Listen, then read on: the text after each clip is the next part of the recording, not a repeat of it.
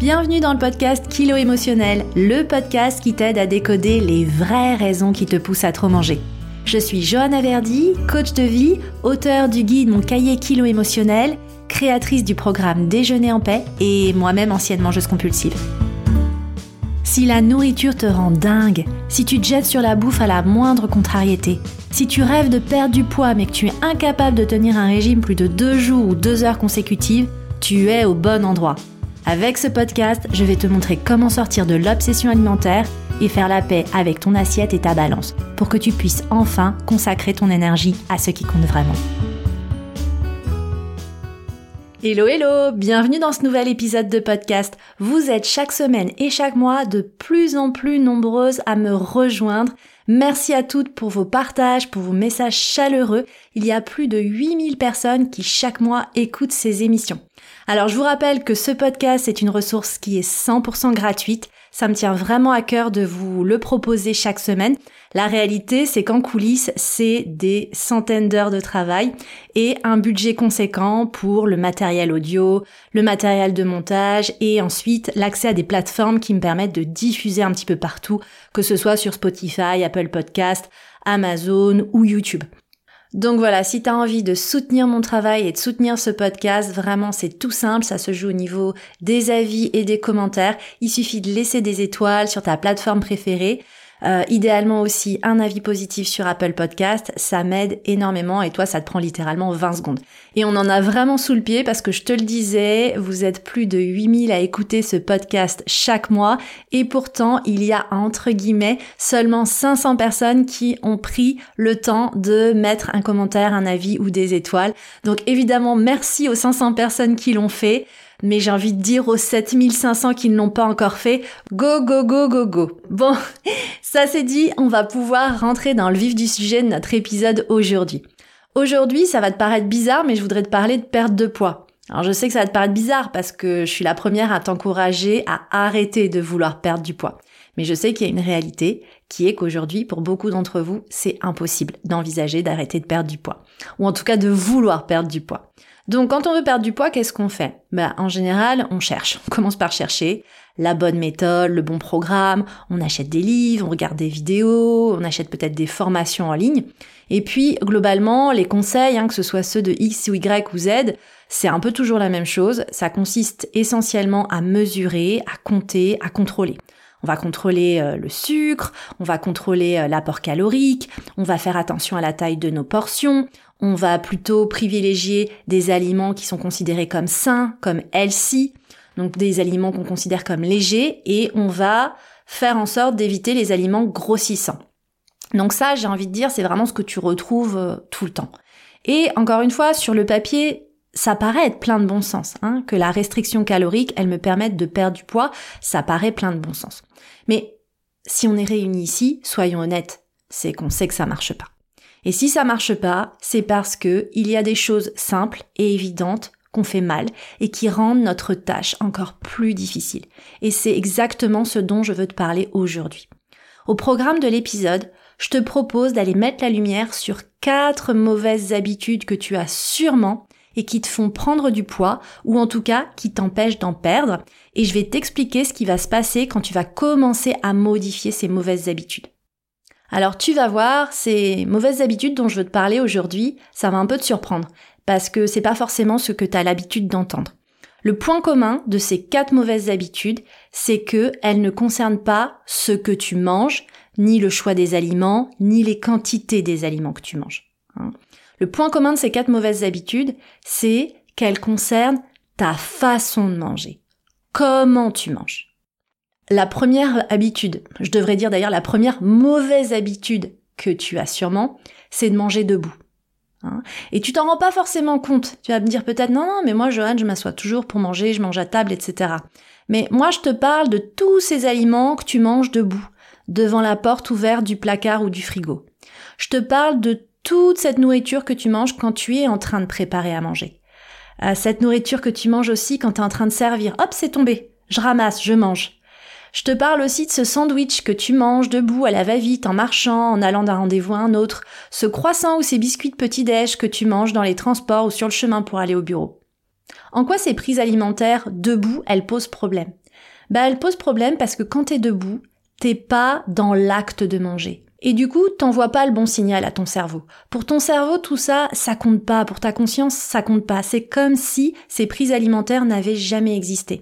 Et le problème, c'est qu'en plus, évidemment, ça te fait avoir des prises alimentaires qui sont pas forcément nécessaires et qui font que tu n'auras pas faim au prochain repas. Or, si t'as écouté l'épisode 11, pourquoi c'est si dur de reconnaître et d'écouter sa faim, tu sais maintenant que si tu passes à table sans avoir faim, tu ne trouveras pas la satiété. Donc tu vois, quand tu manges debout, c'est aussi le risque de trop manger et donc de te couper l'appétit pour le repas suivant. Et puis, quand tu manges debout, tu encapsules un message. Ce message, c'est tu n'as pas le droit de manger. Tu n'as pas le temps de manger. Tu ne mérites pas cette pause. Hein, c'est interdit, c'est pas la priorité. Et d'ailleurs, ce qui est intéressant euh, sur cette notion d'interdit, c'est que quand on mange en cachette, on mange généralement souvent debout et vite. Hein, on est vraiment, on prend pas le temps de s'installer à table. Et si tu te reconnais dans ce comportement, je voudrais que tu commences à prendre conscience de tous ces moments où tu manges alors que tu n'es pas assise. C'est pas forcément un vrai repas, hein, mais ça peut être tous ces aliments que tu grignotes. Alors même si j'aime pas ce mot, hein, on s'en fiche que ce soit grignoté ou pas grignoté, mais tu les avales, tu les manges, tu les consommes, alors que t'es pas attablé, littéralement. Et quand ça t'arrive, observe simplement comment réagissent tes sensations alimentaires. Est-ce que tu es connecté à toi? Est-ce que tu es connecté à ta faim? Est-ce que tu es connecté à ta satiété? Est-ce que ça rend les choses plus faciles ou plus difficiles? La deuxième mauvaise habitude que tu as sûrement, c'est de ne pas prendre d'assiette. Quand tu te sers directement dans le paquet de chips ou de gâteaux, tu évites la vaisselle. Mais en réalité, t'évites surtout une forme de culpabilité et de mauvaise conscience. Parce qu'encore une fois, ce qui est mangé debout et sans assiette n'existe pas. Et en plus, tu ne vois pas ce que tu manges.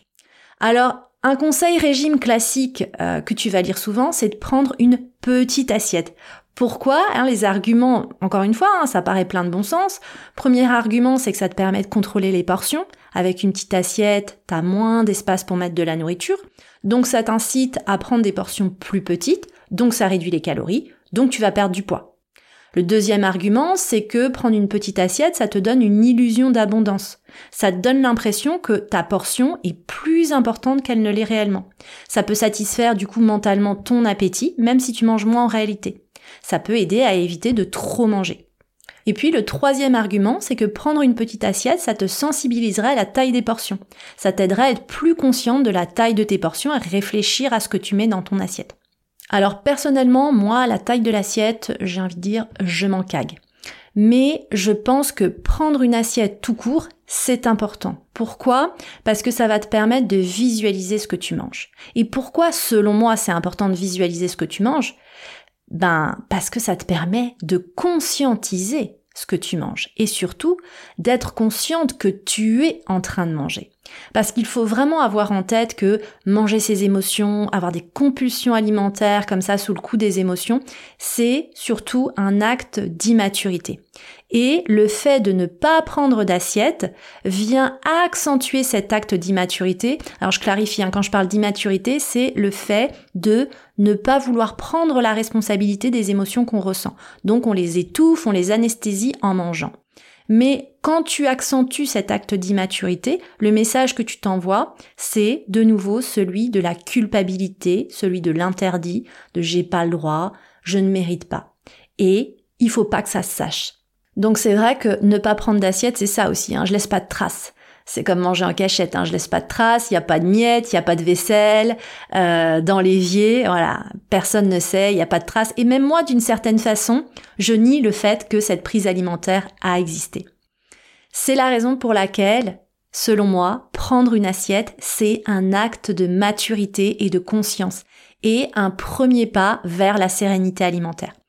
Et d'ailleurs, dans mon programme Déjeuner en paix, qui redémarre, hein, pour info pour celles qui souhaiteraient me rejoindre trois fois par an, on redémarre en janvier, en avril et en septembre, on utilise vraiment l'assiette d'une certaine façon bien spécifique pour avancer sur le chemin de la conscience, des sensations alimentaires et comprendre pourquoi on mange plus que notre faim ou pourquoi on n'arrive pas toujours à écouter et à respecter notre faim. Et d'ailleurs, euh, pour celles qui souhaiteraient aussi passer à l'action rapidement, je suis en train de travailler sur un tout nouveau programme, 30 jours pour être capable de manger seulement quand j'ai faim. Ça me prend un peu plus de temps à développer que prévu parce que vraiment je veux vous faire quelque chose de bien et de complet. Mais voilà, je vous en reparlerai en tout cas dans les prochaines semaines. La troisième mauvaise habitude que tu as peut-être, slash sûrement, c'est de manger en regardant un écran et notamment ton téléphone. Et pourquoi je dis sûrement? Parce que aujourd'hui, ça c'est scientifiquement prouvé, on consulte son téléphone 30 à 60 fois par jour. C'est devenu une vraie addiction et euh, regarde autour de toi, dans les transports, dans les files d'attente, tout le monde est sur son téléphone. Même les parents censés surveiller les enfants au square, ils sont sur le téléphone. Et dimanche dernier, j'étais à la piscine et j'avoue, j'étais vraiment estomaquée de voir que le maître nageur était sur son téléphone alors qu'il était censé surveiller les baigneurs. C'est vraiment pire que tout, c'est une vraie addiction. Et c'est une addiction qui est dangereuse parce qu'on peut pas être en même temps à deux endroits. Et clairement, quand t'es sur ton tel, t'es physiquement là, mais émotionnellement et cognitivement, t'es absente. Et ça devient vraiment un problème quand il s'agit de l'acte de manger. Parce que il y a rien de pire pour te déconnecter de tes sensations alimentaires que de regarder autre chose, que de suivre un programme ou que de scroller sur ton téléphone. Si t'es sur ton téléphone ou si t'es devant ta télé, tu te souviendras de ce que t'as vu ou de ce que t'as lu, mais pas de ce que t'as mangé. Et je suis sûre que ça t'est déjà arrivé de finir ton assiette devant une série sans t'en rendre compte. Genre tu te dis waouh, j'ai déjà fini mon assiette mais je me suis même pas rendu compte de ce que j'avais avalé. Quand t'es sur les écrans, t'envoies pas le bon signal à ton cerveau qui pilote le processus de digestion. Hein, encore une fois, tu lui envoies des infos contradictoires, donc lui il est là à la fois à se concentrer sur les infos, à se concentrer sur l'intrigue de la série, mais il n'envoie pas les messages à ton système digestif de lui dire Hey, au boulot, il y a de la nourriture à processer. Alors je le sais, quand on est seul, quand on est célib, quand on souffre d'isolement, c'est pas toujours facile d'être face à soi-même. Mais ça, c'est un autre sujet et je pense que j'en parlerai dans un épisode à venir. Mais ce que je voudrais à ce stade, c'est juste que tu commences à prendre conscience de ces moments où en fait tu manges, t'es censé manger, mais tu fais autre chose, genre t'es sur les réseaux sociaux ou tu regardes ta série préférée sur Netflix. Et je voudrais te sensibiliser sur le fait que si t'aimes manger et si t'aimes regarder ta série, par exemple, ben en fait, tu dois pas faire les deux en même temps. C'est comme les personnes qui aiment faire l'amour et aiment la lecture. Tu peux aimer les deux, mais il te viendrait jamais à l'esprit de sortir un bouquin au moment où tu es en train de faire des câlins avec ton partenaire. enfin, j'espère. en tout cas, euh, si tu décides de faire les deux en même temps, je te parle de, je reviens à manger et regarder tes écrans. Si tu décides de faire les deux en même temps, il faut vraiment que tu sois dans cette posture de choix. Mais il faut que tu prennes conscience que c'est un choix qui va t'empêcher de connecter avec tes sensations alimentaires, sensations alimentaires qui régulent naturellement ton poids. Donc, ça sert à rien de compter tes calories si tu manges tout le temps devant des écrans. Hein, c'est ça que je veux te faire passer comme message surtout. Et puis, la quatrième habitude que t'as peut-être, slash sûrement, c'est de manger vite. Trop vite. 15 à 20 minutes sont nécessaires à partir de la première bouchée pour ressentir la satiété. Alors si ton déj est avalé en 5 minutes, ben en fait déjà il va te rester sur l'estomac et puis tu auras encore faim. Et si tu manges vite, c'est encore une fois souvent parce que tu te dis que t'as pas le droit ou t'as pas le temps de prendre cette pause déj et souvent c'est le reflet de ta vie où t'es littéralement en apnée. Hein. c'est vraiment le mode, j'appelle ça go go go go go, vite vite vite vite vite. Il n'y a pas de pause, il n'y a pas de moment de répit. Et quand il y a une pause, un temps, on va dire, de latence, tu le consacres généralement aux autres et pas à toi. Donc je voudrais juste te rappeler qu'aux États-Unis, il n'y a pas de pause déj. Hein. Souvent, ils vont chercher un truc à manger, ils l'avalent devant leur bureau, ce qui est vraiment pas dingue.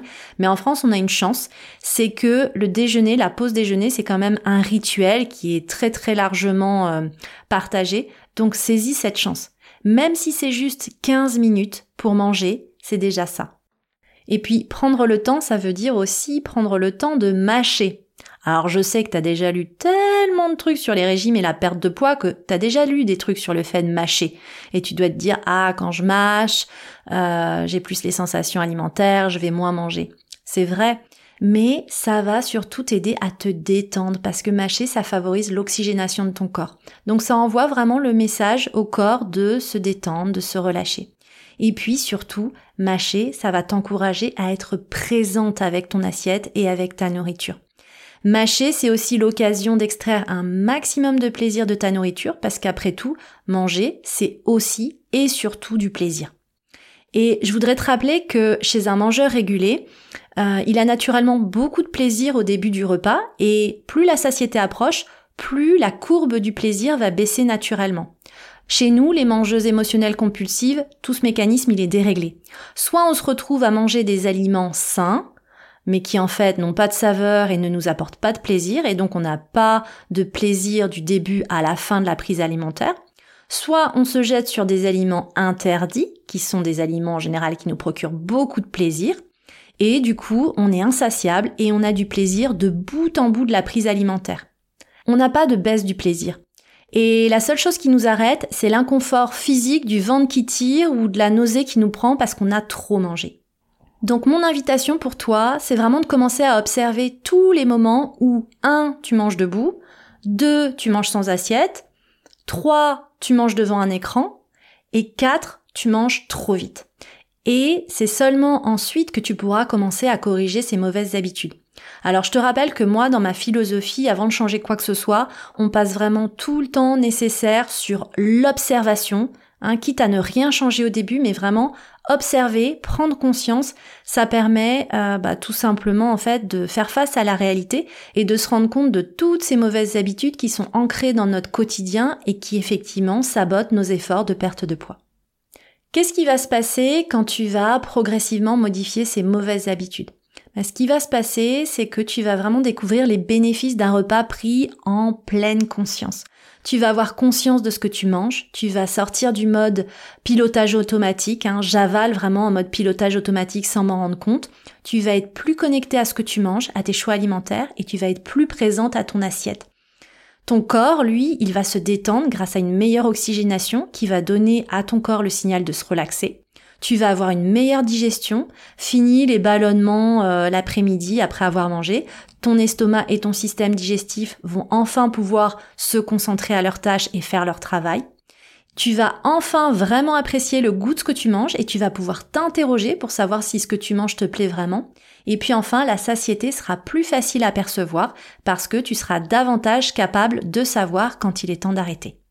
Donc vraiment, toute cette observation, tout ce travail de prise de conscience de tes mauvaises habitudes sur ta façon de manger, c'est la première étape indispensable pour faire la part des choses entre l'acte de manger et les émotions qui te traversent et qui te donnent envie de manger. Si tu as aimé cet épisode, je t'invite à le réécouter, à noter les quatre habitudes et à passer à l'action, sachant que tu l'as compris, l'action ici, elle consiste déjà essentiellement à t'observer, donc ça demande aucune volonté, aucune motivation, juste un peu de présence et d'observation.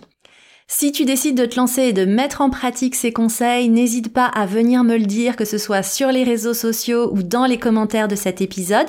Pose-moi tes questions aussi, ça me donnera des idées pour de futurs épisodes de podcast.